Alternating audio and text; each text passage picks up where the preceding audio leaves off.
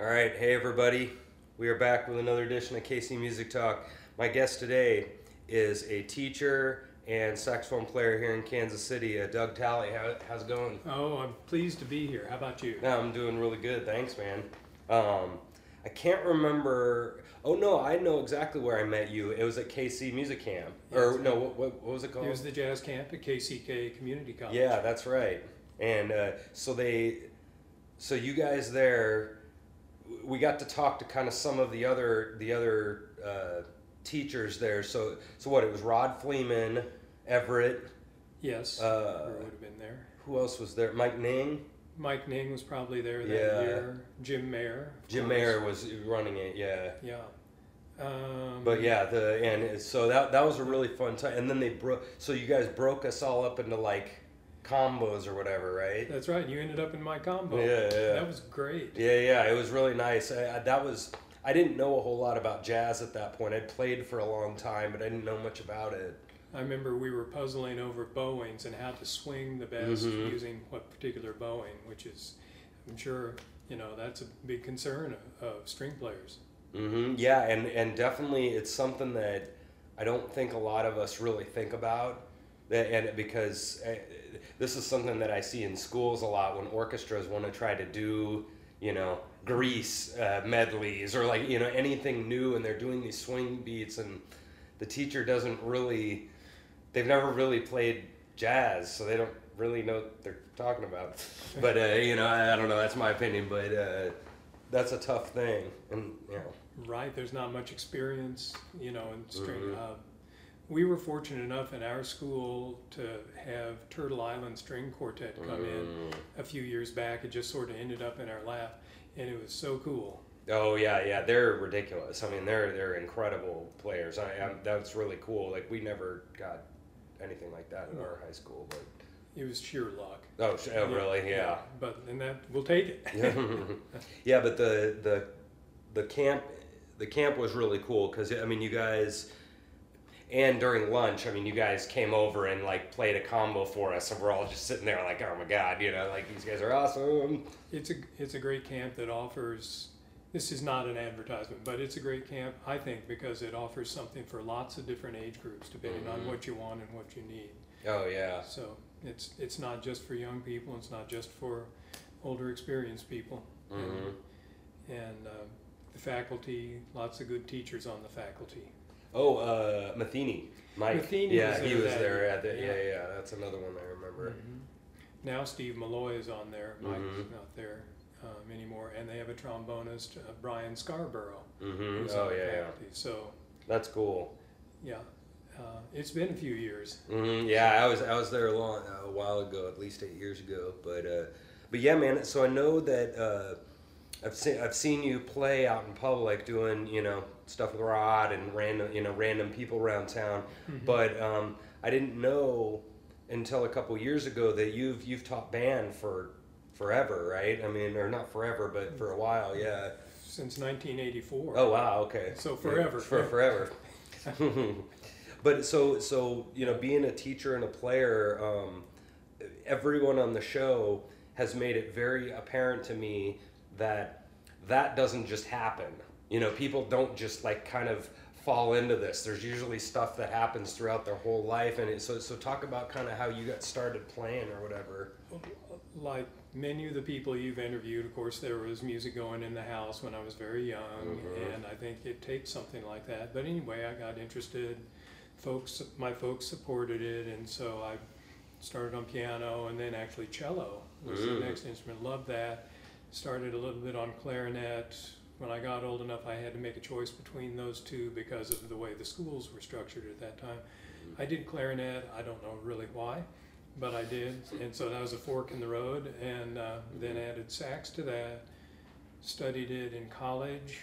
Um, not sure if my folks really wanted me to do that, but it happened that way.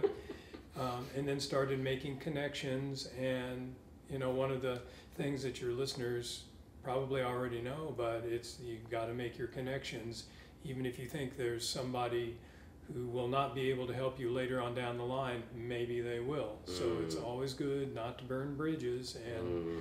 one thing led to another, one gig leads to another, and you get oftentimes a better gig, and then you move to a better gig because of people. Somebody knows somebody else, and it's a lot of it's word of mouth, as you know. Oh yeah. A lot of it's word of mouth, and um, I've got gotten to play a lot of really cool stuff. I got to play in Vegas for a summer Mm. with, um, you know, at, yeah, of course that was a long time ago. Um, and some of my better gigs have come from just word of mouth types of things. Um, North Texas State at that time. hmm And again, while you're down there, while you're in college, you want to make your good connections. You don't want to be a jerk. You want to be, mm you know, you obviously you want to be a good player and you want to impress people, but you you also have to impress them that you're not a jerk and that you take care of business and hmm and then things start coming your way and um, i found out that i'm not really suited to be full-time professional musician because to do that with my instrument in this town you either have to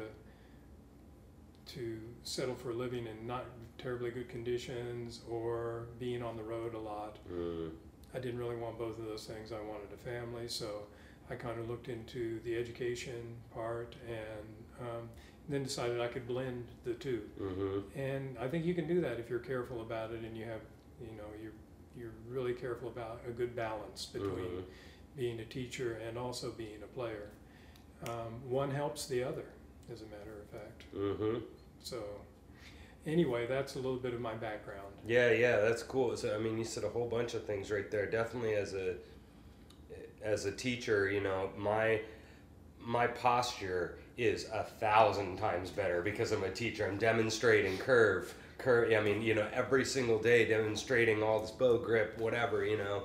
Uh, and I, I totally know what you mean. I think being a teacher makes you a lot better player.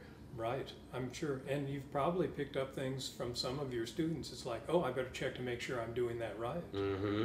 Uh, Yeah, and that that's happened recently for me. Of just, you know, I, it's probably similar on the saxophone, but definitely not even thinking about like my thumb or something. You know, random stuff, and and I've gone through like, you know, eight years of teaching at that time. You know, and I never even thought about my left thumb or something. You know, some random thing, and and my student, you know, Yep. triggered that out of me. You know. Yeah. And you end up being a better player. Yeah. Mm-hmm. So, And you, you said something else interesting, and we, we haven't talked about we've talked about this a little bit on the show of the connections kind of thing, and that happens to people a lot, and that definitely happened to me when I was at, at, like right at the start of Kansas City. Is I would come in and have a certain a certain opinion of how good I was or whatever, and then I would see, you know, I'd be I'd be already doing the hierarchy ranking crap in my head, you know, and so I'd see these other guys, and I'd be like, man, I. I, I want to get into town with a with a good reputation or something, so I'm gonna I'm gonna strive to play with, you know, to play with these guys over here, but like you said, it's not even about knowing this other crowd over here just to play in their band because it's because you because you know I mean people send you random gigs that they can't even play either for your band you know so it's not about playing with them but it's about knowing them and like and uh, right. Uh, And, you know, with a positive attitude of, I'm not going to try to take your gig, but I mm, love what you're doing. If you've got extra work, send it my way. I promise I won't steal it. You know, that Mhm. type of thing where nobody's going to feel threatened. oh yeah yeah And, you know, and everybody's got something different to offer. Like one of the groups I play in is the Kansas City Jazz Orchestra. right yeah And so there are five saxes in that group, like a lot of big bands. hmm And, you know, it's, nobody's there trying to beat their chest saying, I'm the best sax in this section. Everybody's got a different story to tell. So if they stand up to play a solo, it's going to be totally different than any of the other guys. right And I think just knowing that you've got something different can keep you away from worrying about are you the best player or are you not the best player or should I feel bad about not being able to do this or that. As long as you're doing your story, telling your story, um, and doing it with conviction, and you know, and professionalism and mastery, hmm then um, that's going to carry a lot of weight. Yeah, definitely. I mean, you you were and and and you just hit on something with that hierarchy that everybody that that's what's so crazy to me about jazz in comparison to classical is that everybody's like trained the same in classical. So everybody mm-hmm. kind of, I mean there's differences, but everybody kind of ends up sort of almost the same player. But in jazz, it is all over the place. I mean, somebody's got really good rhythm, or somebody's a pretty bad technician, but their ideas during their solo are just so ridiculously awesome that they're, you know, and Yeah. and you were mentioning even big band that some guys are really good at reading in big band, but then other guys go into a combo and they just shred them up really bad. So that's like a whole nother thing with being in a group like that, right? Right, absolutely. I'm, I mean, in a group like that, in pretty much any big band situation, you do have to be a good reader. Mm-hmm. Um, Yeah. Or, you know, you. I was going to say, or you won't last. I mean, that has something to do with other things. But you'll certainly, if you're not a good reader, then you're going to be causing yourself some headaches if you're in a Mhm. big band setting. If you're a woodwind player in a big band setting, then a professional big band setting, you also have to be able to double Mm. um, because almost all the groups, you know, the woodwinds. You mean like clarinet and sax or flute sax, whatever? flute yeah, sax, flute, yeah. clarinet sax. Sometimes the bari sax player will have to double on bass clarinet, or the lead alto player might have to double on soprano sax. Right. And you know, it's not that easy. You have to have a little bit of training on that. Oh, sure. So, you know, there, depending on the situation you're playing in, it, it requires a different skill set, possibly. Mm-hmm. And just like you're saying, you know, like somebody might be a better reader than the other person, but um, you know that person can just totally shred it if it's a combo gig where there's no reading involved. Yeah, right. Sure. Sure. Yeah. Yeah, there's all kinds of people out there with all kinds of different skill sets, and hopefully you can match your, your skill set to a job. Right, right, right, and and that's what, and that's also a thing. Like in something like the jazz orchestra, I mean, you guys are all good. You guys all have reputations. You guys all, I mean, you know, everybody in the group is is a g- good player to great player. You know, I mean, I've seen you guys. You guys have a really good, It's a really good group. it, you it's a good organization. Yeah, with Clint or whatever. with, yeah. with Clint, yeah, and Clint writes a lot of music, Mm-hmm. so yeah, all the better. He can tailor it for us. Oh yeah, that's cool. Yeah, mm-hmm. and and you said something interesting that we haven't talked about a ton, but we have a little bit on the show is the idea of being a full time musician, and you were talking about sort of like knowing what you're getting yourself into. You know, mm-hmm. knowing that okay, if I'm gonna go hard on this, I'm looking at scrounging around, finding my gigs, or I get lucky and find a pretty good band. We go on the road. I'm gone for three months, you know, and so like talk about that of, of finding finding that balance of the really obnoxious day job that we that we all kind of have to deal with here. Well, it is a balance. I mean, it, at the end of the day, you have to have something that's going to make you feel good about your musicianship. I mean, if you're a musician, I'm, I'm sure we're talking to musicians, so. mm, But you also have to be able to put the food on the table, and whether that means you can find a playing job that pays pretty well that you can tolerate. You know, I mean, usually the art and the that money you can tolerate. the art and the money don't go hand in hand. You know, so it's like there's a certain discipline. Like there's a discipline that I don't that I'm not particularly good at, which is show playing. And the Mhm. show playing part is, I mean, it's a lot of it's really fun music, but then it gets to be time to perform, and you usually have to perform it multiple times. And after I perform it once or maybe twice, I'm done mm-hmm. you know, and then here comes the third and the fourth time, and it'd be like watching a baseball game rerun where you already know what's going to happen, Right.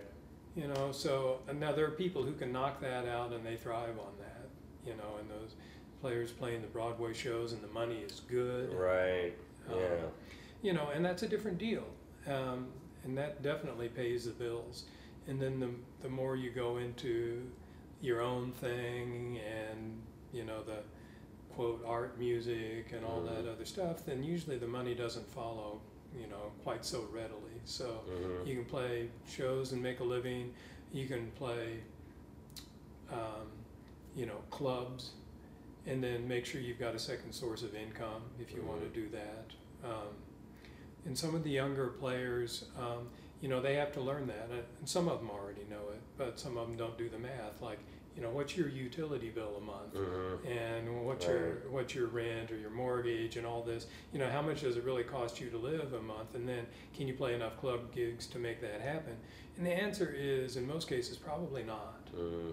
you know depending on your living situation and if you can how long can you sustain that can you sustain that until you're 60 years old and if the answer is no which it probably is then you got to start having some kind of a plan to help balance out your life just a little bit. I mean, for me, it's it's it's a pretty easy solution because I enjoy teaching. Oh yeah. And so it, that's not like that's not a part of my life that I dread.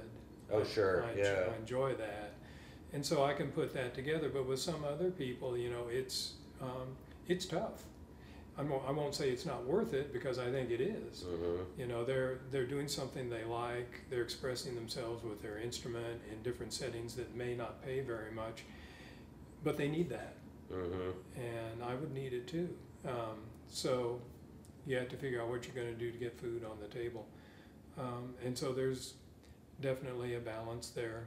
I I did a master class at University of Minnesota, and this was many many years ago. Um, and the topic was just what I was talking about Mhm. there. And the director of jazz at that time had a lot of players who thought they were just going to go out and play clubs for the rest of their life. Mhm. And so he brought me in to try to talk some sense into them. Um, and, you know, and it's not that you can't, you just have to resign yourself to, okay, if I'm going to do that and only that, then, you know, what does a club pay? I mean, if you can get a hundred dollars out of a club, Mhm. okay, then let's say you, let's say you can play, let's say you're a horn player. So let's say you play three nights a week, that's three hundred dollars times four weeks. One carried the two, and then Twelve hundred dollars. yeah. Oh, oh crap. Yeah. So, you know, what is that? Fourteen thousand four hundred dollars. If you get that. If yeah. you get if you get that Yeah. Yeah. a year, you know, plus or minus, um, you know, and that's below the poverty level. Mhm. So But you put that with a thirty to fifty thousand dollar teaching job, and that is pretty good. Then you then you put another half of it of a wife who's doing something similar to that. You, yeah. you, you, yeah. I mean, you you've got a pretty pretty decent setup there. You know. then you can piece it together, and you got the balance there that Mhm. that you need, and from there you got wiggle room to tweak it. Oh sure, yeah. So Yeah, and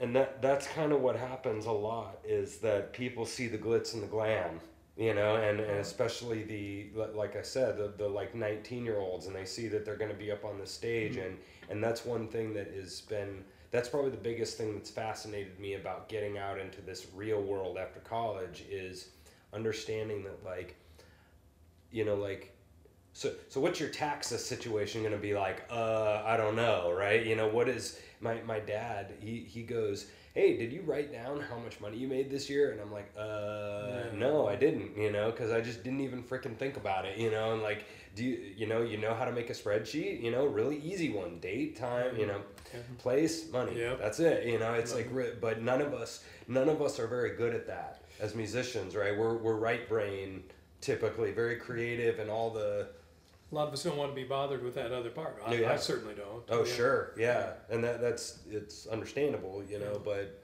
I mean, that's probably something that, like you said, I mean, it's, and and that's the other thing you said is the the being willing to. Because I always think about like, my analogy I always use is like a house and an apartment. You know, you've got your house for nine hundred, but an apartment for eight hundred. Well, what is that extra space worth?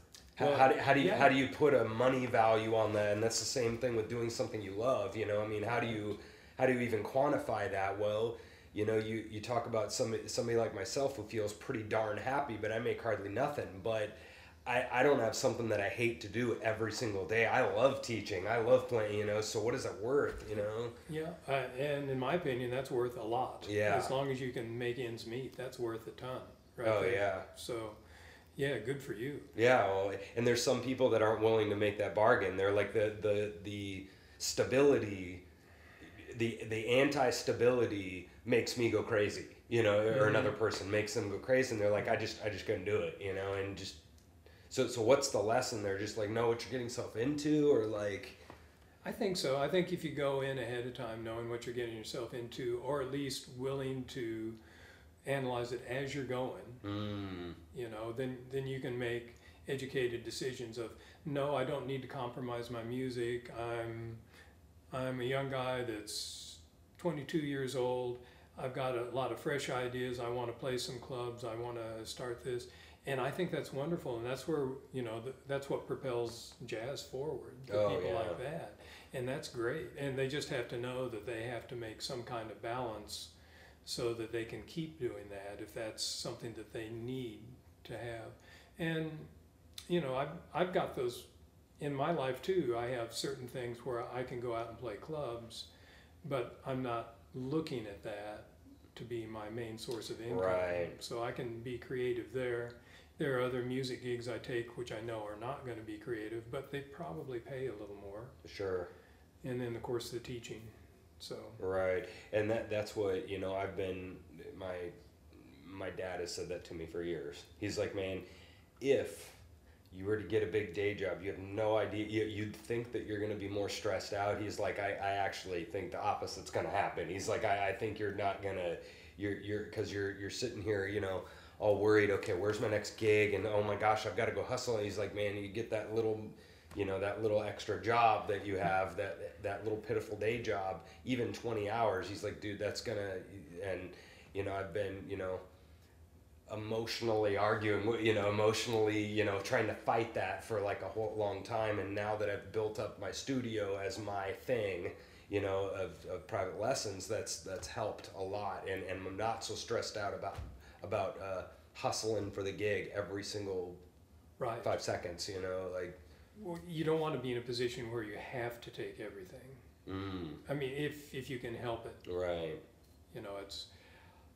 Um, it took me a long time to learn that because Mhm. I used to take everything if it was available on the calendar, and now if somebody offers something where it's just kind of like, yeah you know, I really wouldn't be good at that, or that would drive me crazy, or whatever. I, Mhm. of course, I don't tell them it would drive me crazy, but right you know, just politely decline and. yeah Um, and the other thing is that time's worth money. So mm, if you have, at least in my philosophy, if you have, I mean, I've never tried to quantify it, but let's say you have 100 free hours in a week. mm, That's, you know, and somebody calls you to play a gig that's so so, okay, maybe so, but what if you only have 30 free hours in that week? I, I think those free hours are worth more at that point, you know, because your time's already spoken for, Mhm. then it's kind of like, well, you know, I really don't want to go play at that restaurant for $10. yeah sure sure yeah It's, uh, the, my time's worth more than, you know, $5 an hour because right, it's only sure. three, 30 you know, hours Right, available. yeah So I think there's a continuum, and uh, you know, I, I don't think it's a double standard. I think it's a sliding standard based upon what Mhm. you got available, what's going to drive you crazy, or what you really want to do. hmm Um, you know, there's a lot to think about, especially as you get a little bit older. I'm not saying you personally, Mhm. but as a person gets a little bit older, then they have to develop um, their method for for how I for how they're going to conduct their business. Sure. Yeah, the decisions and, Mhm. and make and that's a good point. I mean, sometimes you know this pitiful gig and it's it's tough. That's the problem with the networking thing. I think because that way, you know, and that that's what I always laugh when somebody's you know when somebody says, you know, well, why don't you do you know. Well, we can't pay you, but you know, and then and they're like, but it's for the Humane Society. That's my favorite one, you know, and you're just like, you know, and of course they're giving you this majorly guilt trip, but but at the same time you you don't ever know you don't ever know and and so those those are a hard judgment but sometimes I, I i would probably agree with you that you know is this kind of i'm sorry to say it but this kind of pitiful gig that i got offered you know it's like is this is this worth uh, being a little bit less stressed out this week maybe the less stress is worth it more than the you know maybe the less stress is worth it. Or in my quartet, you know, I'll everybody in the quartet kind of has their favorite causes, and if if they want to play free for their cause, whatever it might be, Mhm. that's okay, but don't drag the other three guys into it. Mm. You know, they need to get paid. So, yeah, yeah, and that usually, that usually squares things with the presenter. you know. sure. Like, you know, somebody's, it's, it, the most aggravating thing is if you go play a really low paying gig and then you come to find out, well, the thing's being catered, you know, for like a zillion dollars and, you know, Oh, and, yeah, uh, there's some flowers over there. And Yeah, right, you know, all right. and- Yeah, that that's that's pretty pretty weak, and and that's really. T- I mean, there's a whole nother discussion, but the definitely, I always find it really hard, like you said, of judging like how much stuff you have going on, of uh, judging how much to charge. It's always the hardest for me because you know, obviously, if I could, you know, if like it, definitely with students i've made this argument before where you have a certain level of student that you would like to get into your studio eh, not, not even level of player but level of commitment level Yeah. you you know there's the people like i've said before when i went to umkc as a high schooler you know i, I got offered to, to take from the viola instructor at umkc which is a big honor in, a, in as a high school. Well he had this i call it the muscle like a gangster you know he was just saying no if you don't do this like you're gone. I have 12 more high school you know so he put up this kind of muscle to be able to sort of demand X, mm-hmm. Y, and Z. Demand money, demand your respect, demand you practice, demand you know, and Right. the same kind of thing happens to me where you get somebody like a you know, and I'll just call him out, somebody like a Lonnie McFadden who's been in town for a while, and he you know he can kind of go, he, he can't he can't demand you know ten grand a gig, but he can kind of go in and be like, you know what, you know this is, I'm I'm not doing this for three hundred. You know, I'm not gonna do. You know, and, and I'm gonna go somewhere else. And he has the, they know the bar owners know that he's gonna bring a crowd and all that stuff. And Sure. that's always tough for me to judge because, I you know, and so I've heard different opinions about this as a band. Is that you you need to kind of set your they say you need to set their bar and be willing to walk away and that's what people don't want to do they don't want to walk away oh i find the seventh time I've gone down to this bar, and now I finally have talked to this club owner, you know, and then oh oh yeah oh yes sir I'll take anything, you know, and, and now you now they have you and they're you're on their little leash and stuff, you know, like doing fifty dollar gigs and stuff, you And know. that becomes your new value, yeah mm, you know, yeah. yeah So I would even go a step further and say that Lonnie McFadden not only shouldn't, I mean, doesn't necessarily, Mm. you know, he, he can be in a position where he can't lower his price Yeah. because that becomes his new lower value. oh, sure yeah mm. right I don't know if that's the way he runs business. Yeah, he's but- just an example of somebody in town that, that has. He has like four weekly gigs, which is nuts. you know, I mean, that's that nobody has that. You know, and like, but he's he's deserved it. He's been in town for forty years. I mean, Ab- you know, Absolutely. yeah, and he's a really nice guy. But He's but anyway, I, that that's something that I've always been been really frustrated with, and now you know, and even even charging for lessons too is, is another half of that. Where you know, do you do you set your you know, and I've tried to think about this. Do you set your price and be like, man, if you're if you're not even willing to pay this price, then I probably don't want you in the studio anyway. And you could think of it, I guess, maybe as a really good, a really good student is eight to eight to a thousand dollars a year. You know, like eight hundred bucks a year is a good student if they go 30, 40 weeks. You know, it's like, Mhm. and so, you know, a really bad student is, or a, a really good one good great student is worth more than three that quit early. You know what I mean, money wise. So I mean, like, Right. I don't know. You know, I don't know what the answer is. I mean, Well, psychologically, I mean, you you pretty much have to attach a value to it mm, so, so that they will attach a value to it. You know, there gets to be the Mm. psychological side of that too. yeah, the expectations you're saying a little bit. A little bit, so that you know, if if this if this lesson is a, I mean, assuming that it's somebody who's not, you know, a, a four-year-old Suzuki player in Right. their case, something like that, but somebody old enough to know the value of money, and you don't want to be teaching a lesson for for so little money that they don't attach a meaning Yeah, to it. see, and that's what some people have taught. Well, because that four isn't for the four four year olds, for their parents, right? The parents know that you're serious or whatever, and and one, I guess so. You're saying that one of the one of the ways that you set that expectation is you you don't charge a twenty dollar lesson. You know, you maybe you know 30, 40, whatever fit. You know, and and D- depending on what you know what the market will bear and what you will bear it's like the the other part that you were just talking about which is you know setting the hierarchy uh, or, Yeah. or what level you're at, whatever that means. But right you know if you're a if you're a symphony player are you going to have a you know what are you going to be teaching for and, and it depends probably Right. on on a lot of things so um, yeah that that whole thing the economic thing i know we went off on a tangent yeah, there that's but all right. Yeah, you know it's it's an interesting psychological study and just a trying to take care of business without being too necessarily too business like you know you're still Right. an, you're still an artist Oh yeah. Well, this business stuff to me is like the number one question. I think everybody has a problem with it. You know, not everybody has a problem with it, but this is this is not.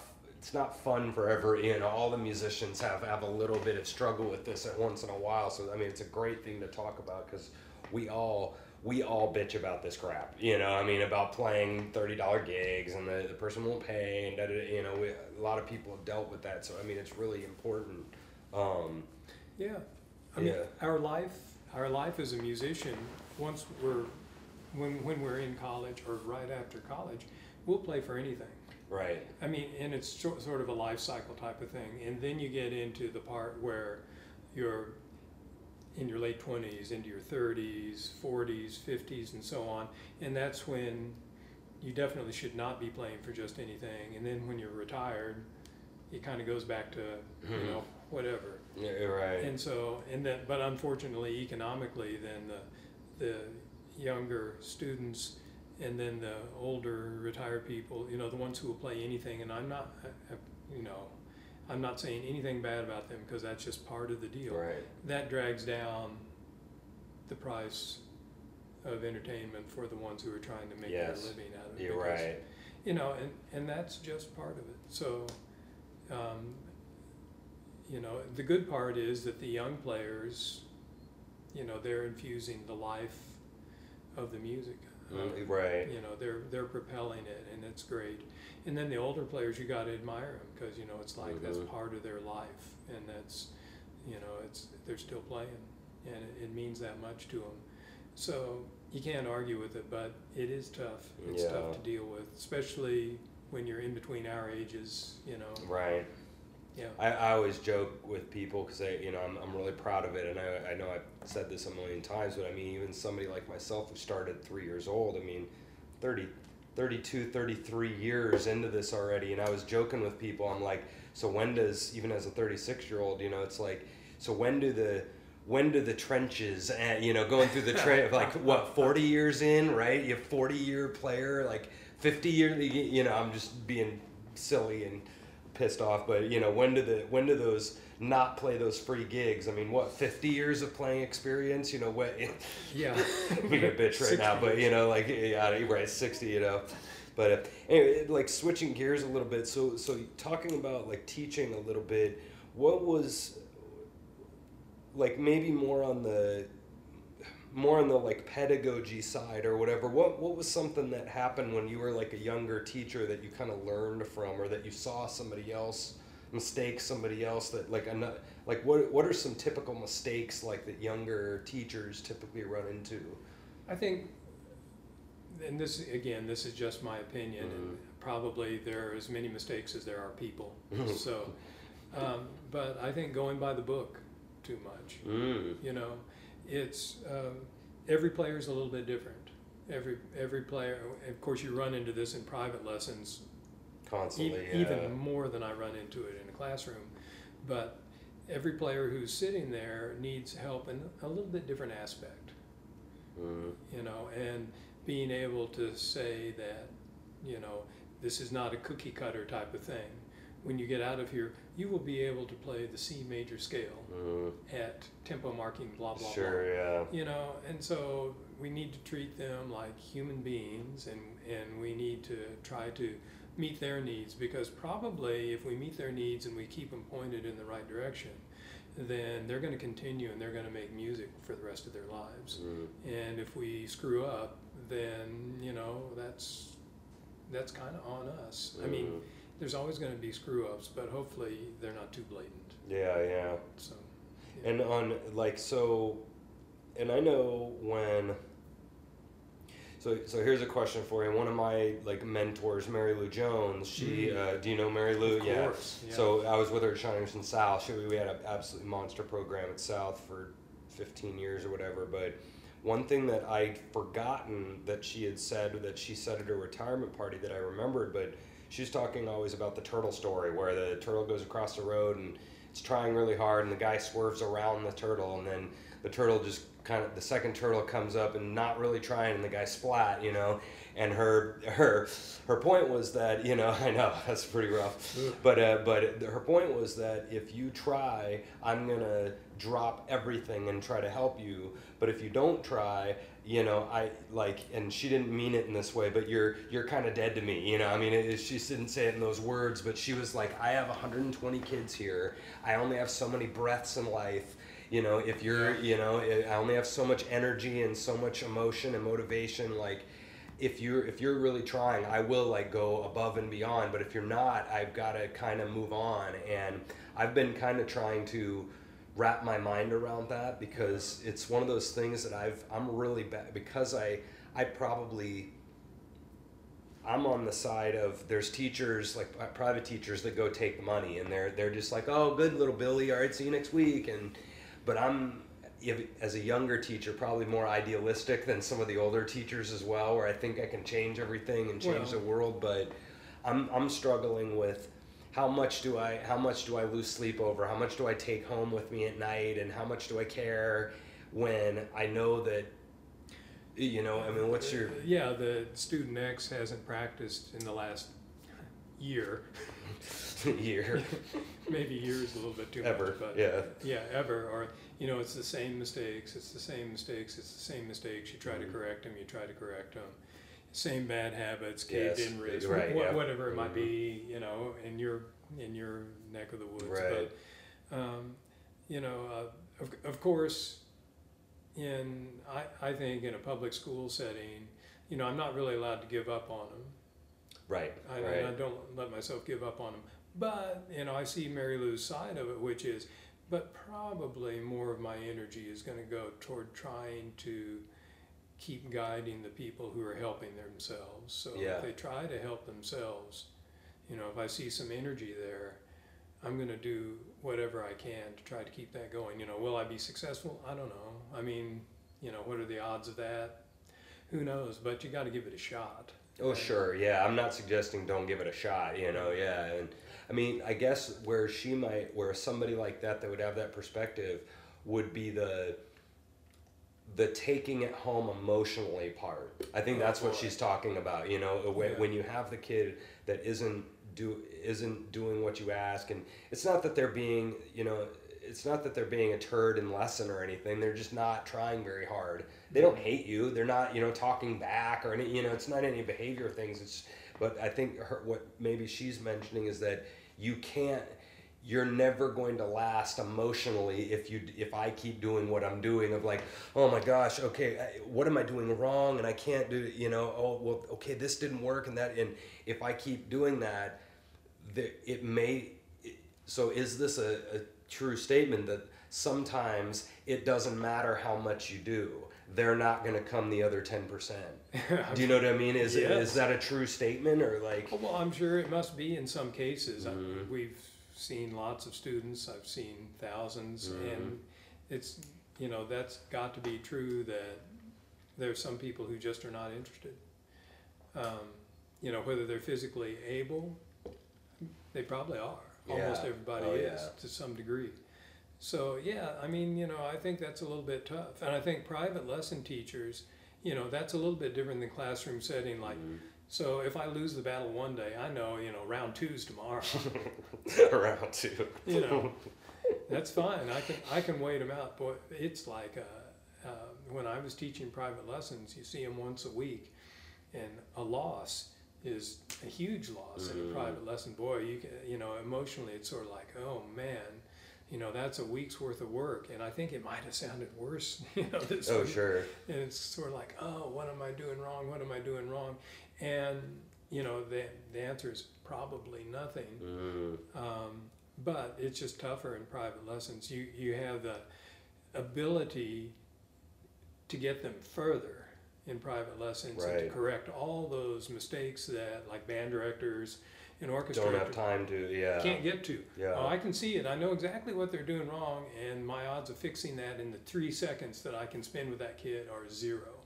So do I spend? Oh, trumpets are acting up, and then you lose distraction, right? And then you got to go deal with the like- drummer in the back who's Yeah, playing with skateboards and stuff. I Yeah, mean, you got to like you know or There's- something. all kinds of stuff. I mean, and it just you know it's it's figuring out what you can help with in a classroom setting, and and so you know for me there there's always tomorrow, hmm and if you're teaching private lessons, it's like okay, well maybe I can get it next week. Yeah. Uh, and so that's in a way it's tougher. There, there's more invested. There's more emotionally invested in each student. Like each student that you have, you probably have a higher percentage of emotional investment. I know, and that see that that's probably the other thing too that that is different. Like like eh, you're, I think you're hitting it, and maybe that's maybe that's something that's gonna come with the territory a little bit too. Oh, I think you so. know that, that i'm just going to have to come to terms with that that i'm going to have a more emotional because I, i'm seeing them and i'm literally directly talking to them and it's it's directly affecting them but you're kind of this you're, you're this person in front of this big you know blob of you know kids and mob of kids you know like you just can't get to know every one of them really ridiculously personally right you can know their names and you talk to them A little bit know, about yeah, you might know one or two little things about them. You might know who their folks are. You might right.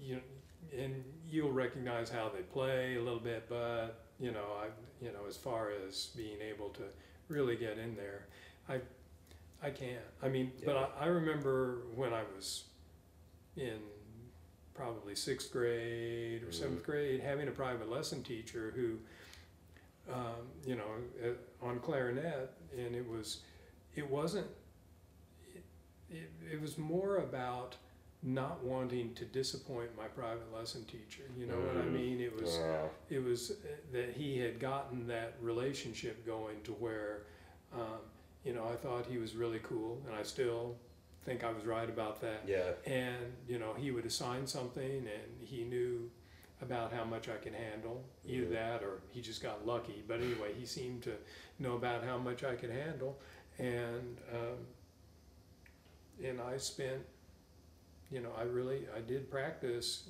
but not. It, it wasn't about okay. I'm going to make sure that I get number two right. No, it, it was I'm going to make sure that I have a good lesson for Mr. Williams because I don't want him to be disappointed. Right. And that that's really interesting because it's like because I've been thinking about motivation constantly for the last 10 years basically is how do how do I motivate better or whatever and I in the last couple years I've tried to remember that there's a lot of parts to that motivation and the one is is to not is that because because this is my problem with the idealistic part is that I know that the ultimate motivation is going to come from internalize with the student. The Sure. student is going to know that that's you know your you know your music motivation comes now at you know at your age is, is coming from inside and i know mine is too you know now mm-hmm. I, I want this song to sound awesome because i want to feel good but at that point middle school you know it's not all about them it's about them wanting to satisfy you and so that's interesting that you said that you would put more percentage it sounds like you would if percentage is a dumb way to look at it but you know more percentage on on making them because that's you feeling good too though Sure, it's, it's feel like- reciprocal because it's not really about them feeling good it's about you feeling good that they feel good right like, yeah, it goes both ways. Right, sure. yeah. Yeah. And like and so i've been thinking about that a lot of this because i know in suzuki they make a huge deal about we have a this is not a two part team this is a three part team uh, teacher student parent and they they make you know the, the the parent is in the lesson with the violin, practicing with the. I mean, it's three. pe- I mean, it's hardcore, you know. And but I was trying to think of, you know, and putting putting fault is is a bad word. I, I don't mean fault, but back to the idea of who's who's motive or how much is on me because mm-hmm. at, at WSU, you know, they were talking about you have a lot more you you have a lot more control of the situation than you think you do. You know, there's there's one classroom that is you know sitting there like they should, and then the other classrooms in chaos. Well, are these kids really different? They're in the same school. It's pretty much the same kids. What's the difference? Well, it's the teacher. Probably. but Yeah. but there's other moments where it's like I'm sitting here and maybe I'm sitting here setting up uh, external recitals for them. You know, I'm trying to be nice during lessons, right? I'm doing appropriate songs. They're, you know, mildly fun to play. I'm telling them how to get better. You know, you can do, go down this laundry list of stuff that I know that I'm doing. But then I come back to, you know, well, the, you know, the parents not really doing anything and I don't like putting it on them. I want I always want I'm I'm opposite of a lot of people. I always want there to be something that I can do. Which Sure. makes me annoyed because that's something then I can like it I can invoke uh, you know something on this situation but I'm coming to terms that sometimes there isn't anything you can do and I, I hate that that's the I don't want that to be the lesson, you know, but like like So yeah, some sometimes the trigger, the emotional trigger or motivational trigger is a mystery. Mm, I suppose maybe one, ideally one ex- or several exist with any student. I, I like what you said about Suzuki. I, I think that it's um, great having the parent, one of the parents, automatically in the loop.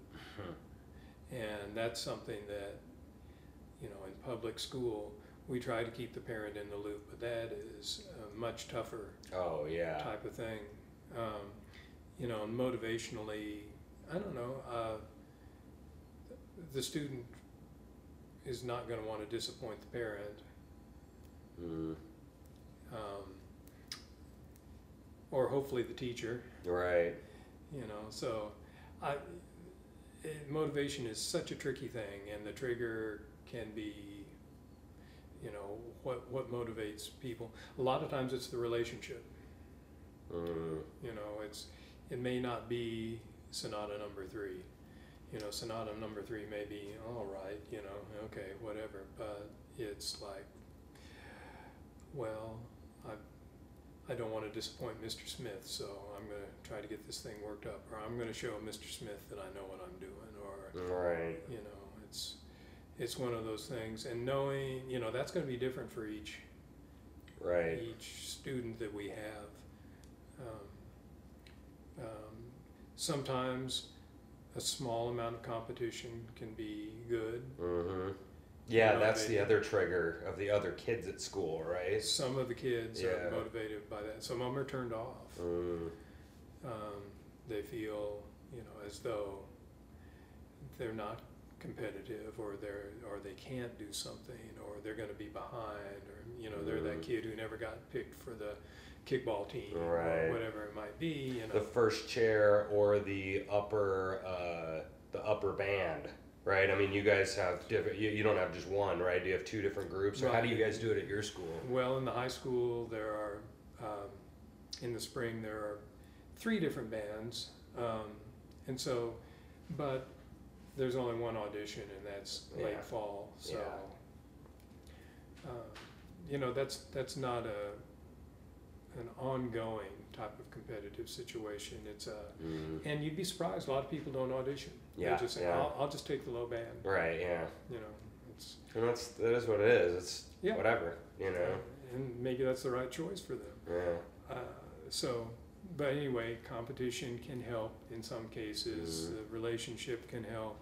Um, you know, and that's I think something that a lot of the young teachers, you know, the they'll come in from, and I'm also speaking for myself, coming in from college Yeah. Oh. and having like you know being surrounded by all these other really you know wonderful college musicians And then you walk into the junior high and it's like, oh, like, you know, we're Mhm. at this level and it takes Yeah. a while, Right. Oh yeah, yeah. you know, how come you guys can't play? Mhm. Blah, blah. It's because they're not supposed to be able to, yet, you know, so.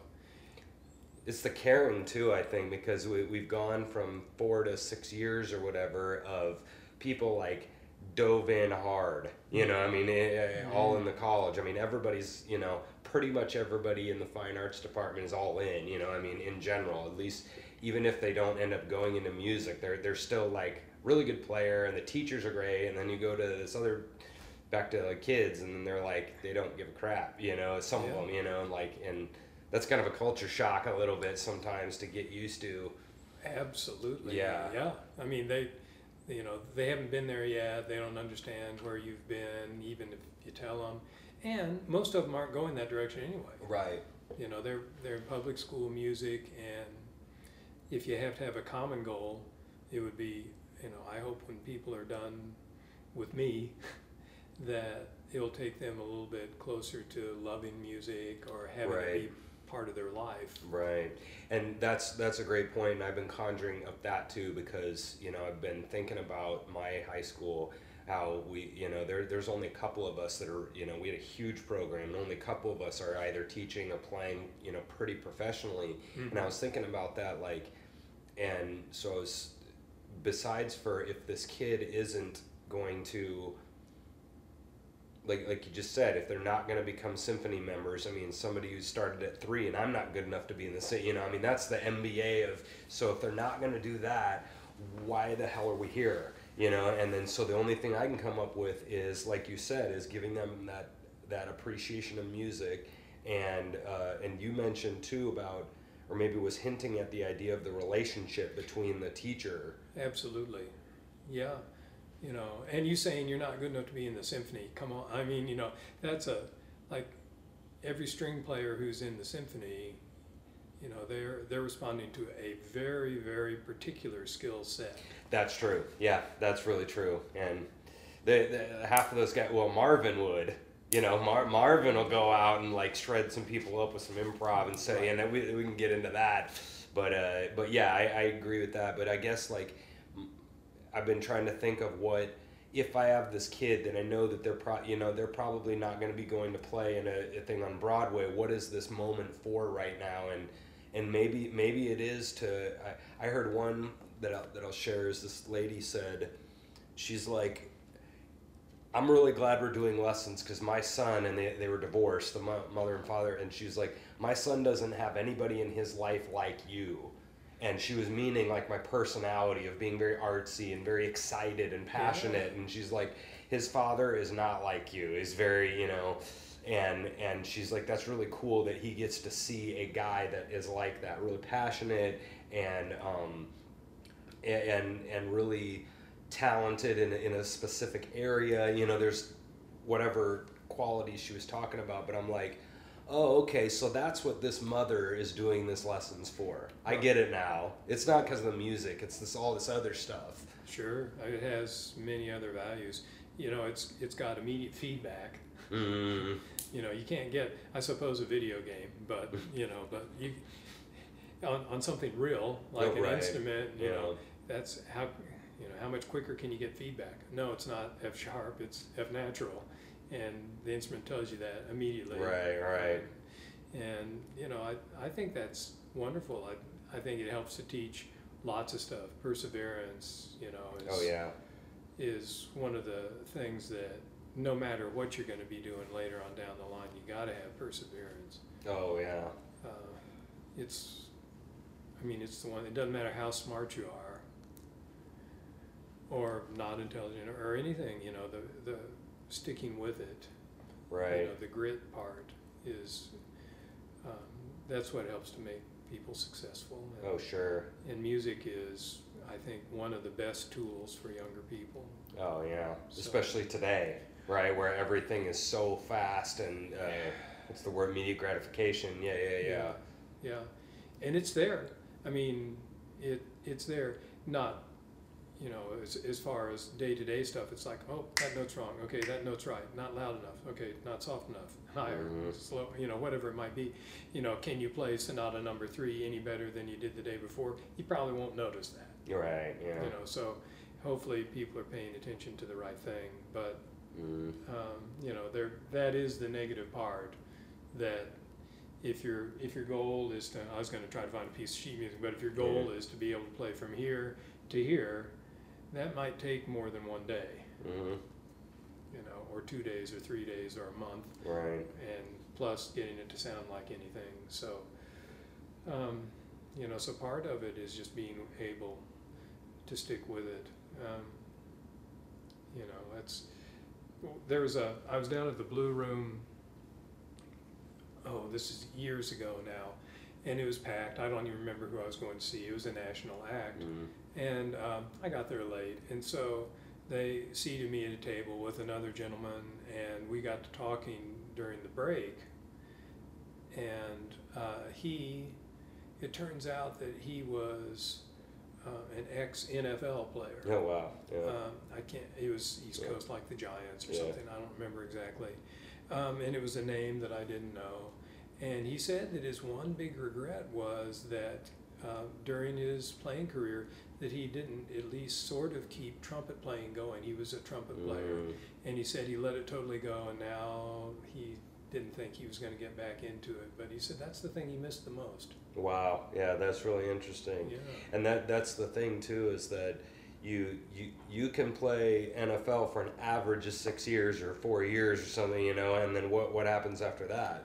And you you can play trumpet. I mean, definitely probably into your seventies if you keep your you know Sure. easily into your seventy, you know, or enjoy music the rest of your life or something, you know. That's and yeah, I, the other one that with the because I, I call them all the non-musical skills, you know, that you're teaching through music. I mean, and the other one that I think of a lot is um, is time management, Oh. and that that's like the one that gives because like this is what's frustrating me is that because I'm probably too it's not like I'm a philosopher or something, but but I think really philosophically and like really heady psychology kind of stuff. And so when I see a kid with a problem in the lesson, I can always I can always link it back to a non-musical problem mm-hmm. every single time, and that's that's a problem because I'm like, okay, well, you know, and and that's the thing is the diagnosing of the kid. That's the easy part to me. I can do that in five seconds. Any psychologist, oh, hmm, this guy's angry. Wow, that took about two seconds. If it, you know,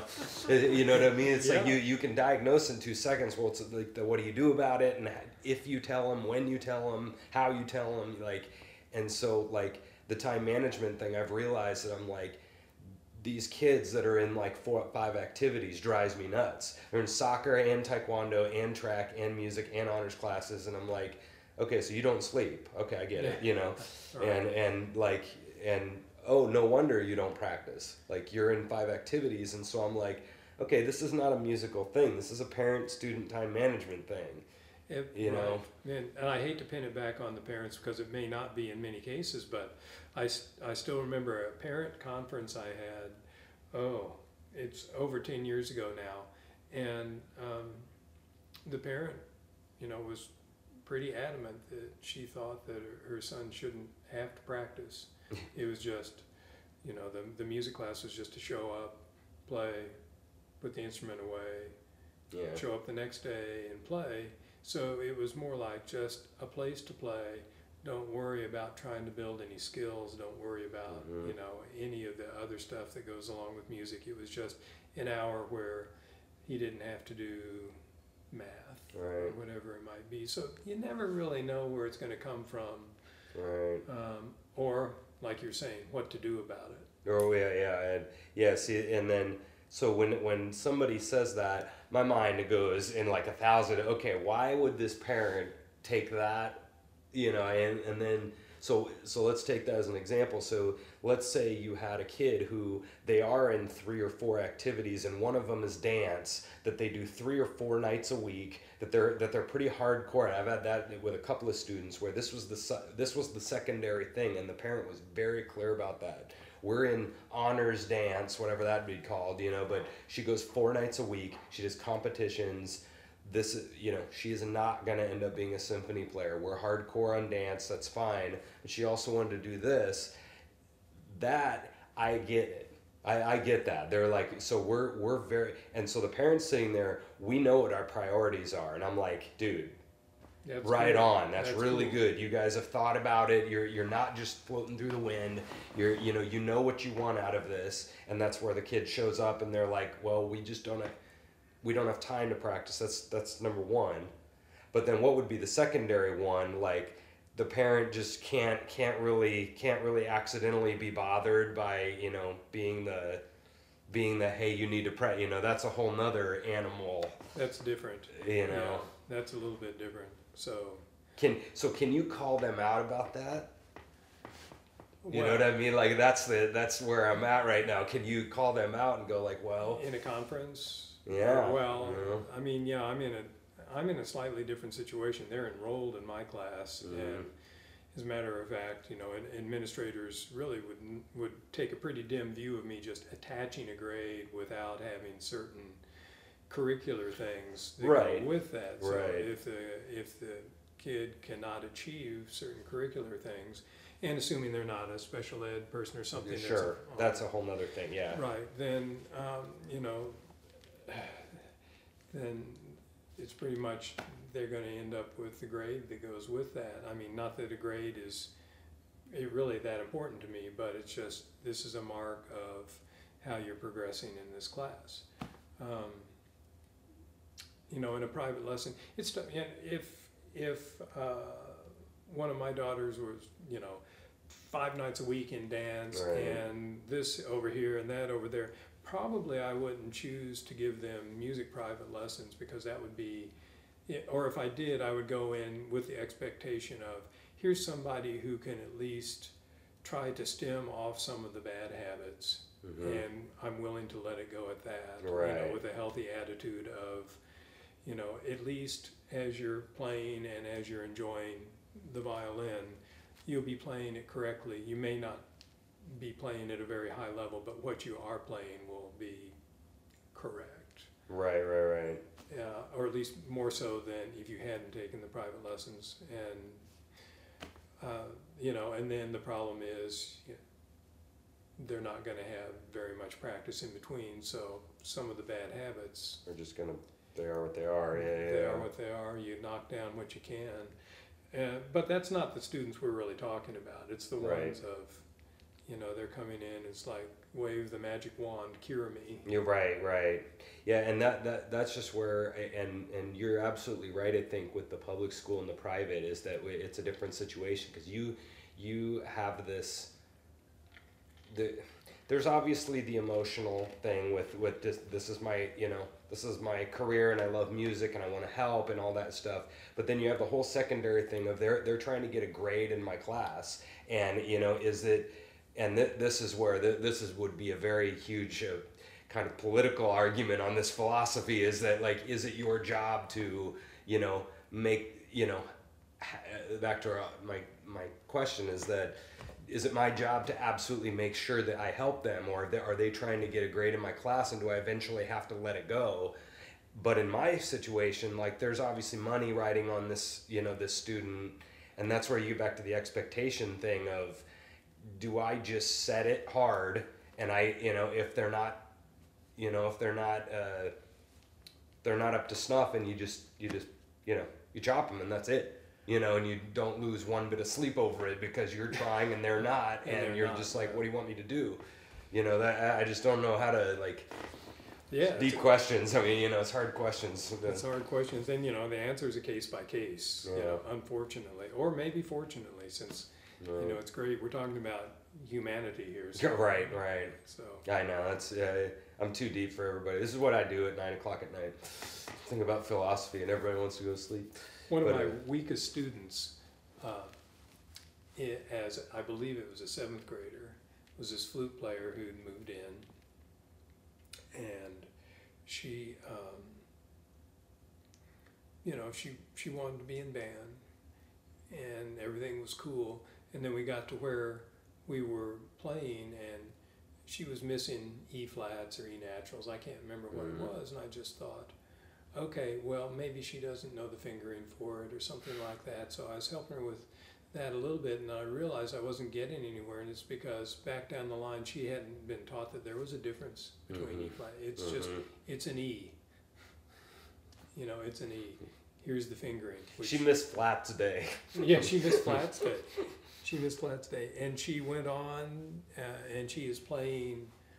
She is playing in Kansas City professionally. She does a lot of gigs. She does a lot of really, really cool stuff. Oh, that's me, Yeah. Um, and if I'd given up on her, then I don't know. Mhm. I don't know. I didn't really know how to help her, so basically, what I did was I just made sure there was a relationship there, and I just hung in there. But if I was a private lesson teacher, that would be a different matter. Yeah, you know, that's that's a tougher thing. Um, you know, like we were mentioning earlier, it's just and those two things they're like uh, complementary. Right. Yeah. And it is nice because I, I think you guys would probably agree as the public school guys that we we can say, hey, you need to play in tune, and then they go over to school and they're like, hey guys, play in tune, and Yeah. then you know, and so we can like Yeah. kind of gang up's a wrong word, but we we get. Uh, uh, street cred a little bit of, of what you know we're going like hey you need to work hard and then the parents like hey you should work hard and the other teacher at school hey you should work hard and all of a sudden they get this this picture of oh all the all the adults in my life are like hey you need to give a crap you know like try and you know hey you need to play in tune hey this rhythm da da da da da you know and that's really helpful for me because all my kids are in orchestra to have the school teachers you know where they can't they can't triangulate on you you know because Yeah. you're saying the same general stuff that the So it's, got, it's yeah, it's got to be you know. And and the cool thing about it is, it's, you know, I can I can refer a student to a private lesson teacher, and then I'll call ahead and say, hey, Johnny's having a whole lot of trouble with tone. I don't have any time to help him, but I know you can, and just know that I'll take care of the rhythms and the reading part, and you don't have to worry about that. Just try to get you know, can you work on it this and then that's the relationship between you and the private yeah. yeah the teacher and that's that's a really big deal uh, re- really quickly you mentioned uh, her missing E flat day you Yeah. know and, and uh, Ron White has a really famous joke about uh, about the, the tire guy and he's like oh apparently he missed lug nut day you know like it's you know the tire falls off the car you know oh apparently you missed like rubber day you know I've had that before and they're like oh so like when the notes go up they like go up on your instrument oh you know he's in like seventh grade i'm like oh dude you've been in orchestra for two years are you Yeah. serious right now So, well, you know, they're taught uh, in elementary general music. They're taught, you know, if they're on the treble clef staff, Right. that's an F. You know, but not necessarily the relationship of it's higher. Its Oh, name is right. F. Yeah, you know, right. Or that one's a C. yeah Okay, and then you get the xylophone players who are in there. They'll play a C, but you don't know which octave it's going to yeah be. yeah yeah yeah yeah that's funny got to straighten that out. yeah well um, we're, we're kind of wrapping up here uh, do you got one more uh, kind of really crazy uh, crazy student story or a really really fun gig that you got to play or a really crazy moment in, the, in your music career Oh wow. Well, let's see. Um, I do remember this one gig. that jazzers would appreciate this, but um, it was a call to play a, a quartet thing at what then was the Hyatt Hotel, mm. um, and it was we were supposed to be the warm up group for a dance band that was going to play later. We we could play whatever we wanted, but as long as it was at low volume level, it was supposed to be you know background music, and so we set up, and um, as we were finishing up our set, I looked over to where the setup was for the dance band. I started thinking a little bit, and it turned out that the dance band we were warming up for was the Count Basie Orchestra. so we stayed around. oh yeah yeah you accidentally stayed Yeah, accidentally stayed for a couple hours and enjoyed that. It was Oh, an wow. amazing gig. oh wow Yeah, lots of fun. Yeah. Yeah, wow, that that'd be that'd be something to see.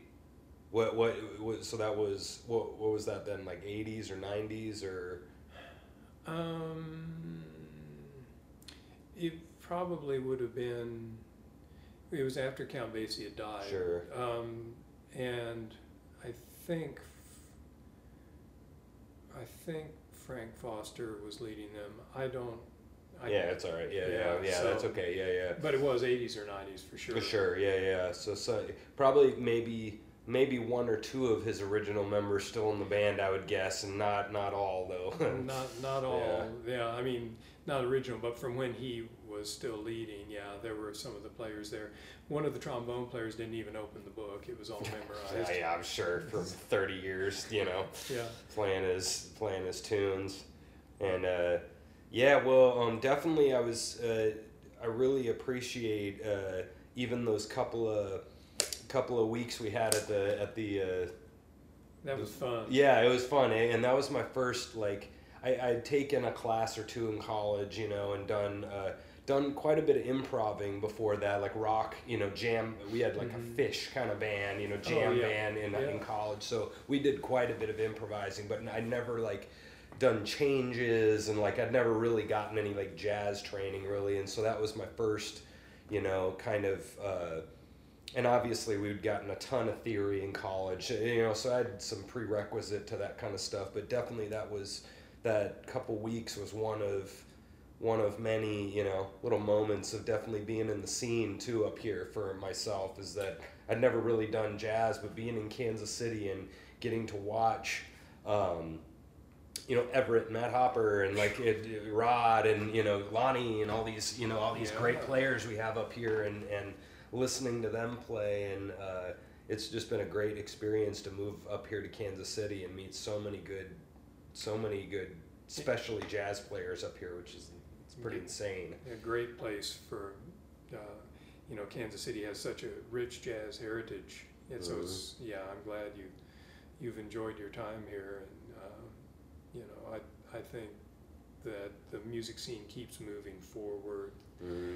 More and more strings. You see more and more strings. There's a lot of violin players around right now, not even in the jazz scene, but just gigging right now. There's there's quite a few of us, and there wasn't a couple years ago. Right. It really was me and Marvin, and you know, Well, when you were in that combo, it was, they, right, yeah. and you you uh, I don't remember if you brought a you had a viola with you, didn't you, or was it a violin? I probably had a viola. I don't remember what it was. Yeah, but yeah, it was the, the same kind of thing, and and definitely uh, thinking out some of those like bowings and stuff. There's just all sorts of random things for each instrument that you got to deal with, and Mhm. definitely for somebody like myself is. I'm sure maybe flute players would deal with this, where you don't see it. You see a lot in Latin kind of stuff, but you just don't see flute a ton in jazz. So there's like this whole other thing that you kind of gotta Yeah. got to deal with of what, what would be good with this like how do i you know do, do x y and z and make this sound good and Yeah, the articulations and accents, you know, Mm. that's the articulations, the bowing for you, the bowings, but for us, trying to get those legato connections and the accents, Mm. and you know, how short is a short note? yeah yeah yeah Yeah, so it's, uh, you know, all those stylistic things. Clint said something interesting um, back down the line, and he said, he was talking to me, but he said something to the effect of he can tell which guys have been steeped in Kansas City jazz and which Mhm. guys have not. I mean, Yeah. that's not a cut for the people who aren't because there are many, many styles oh of yeah. jazz. That are wonderful yeah. he'll say he, he can listen to people and tell oh, Kansas City influenced or yeah no yeah. you know someplace else. Yeah. And that's really neat that we kind of do have our sound. I mean definitely like i would say like the people in this town are really really good at like medium swing. Like we tear the crap out of that you know? Like and it maybe Yeah. maybe in some other cities it wouldn't quite feel the same. You know i mean that that like you know th- that just medium swing stuff i mean we that matt said this matt hopper went down to brazil and he went to go play with some guys and what was so funny is they wanted to play swing and he's like no no no screw that. I want to play you guys as latin. And he was he went down there and he's just like he's like dude i was on a cloud you know i mean they were just doing and their their djembes and stuff was just like I mean, it was just smooth as butter. Like he didn't even know what to do. He's just like, "You guys are so insane at Boston. This is ridiculous." Yeah. And I and I bet when they when you know people when those kind of guys come up to Kansas City, they're like, "Oh my God, you guys like tear the crap out of swing," you know, and like and that's so neat that other Wichita ain't like that. Wi- Wichita doesn't have a swing like history, you know, with it. They're more of a rock, maybe even bluegrass kind of a Mhm. scene, you know, and they, they so So to gig there, you gotta have uh, different skills. yeah, you just gotta have different skills. So Yeah.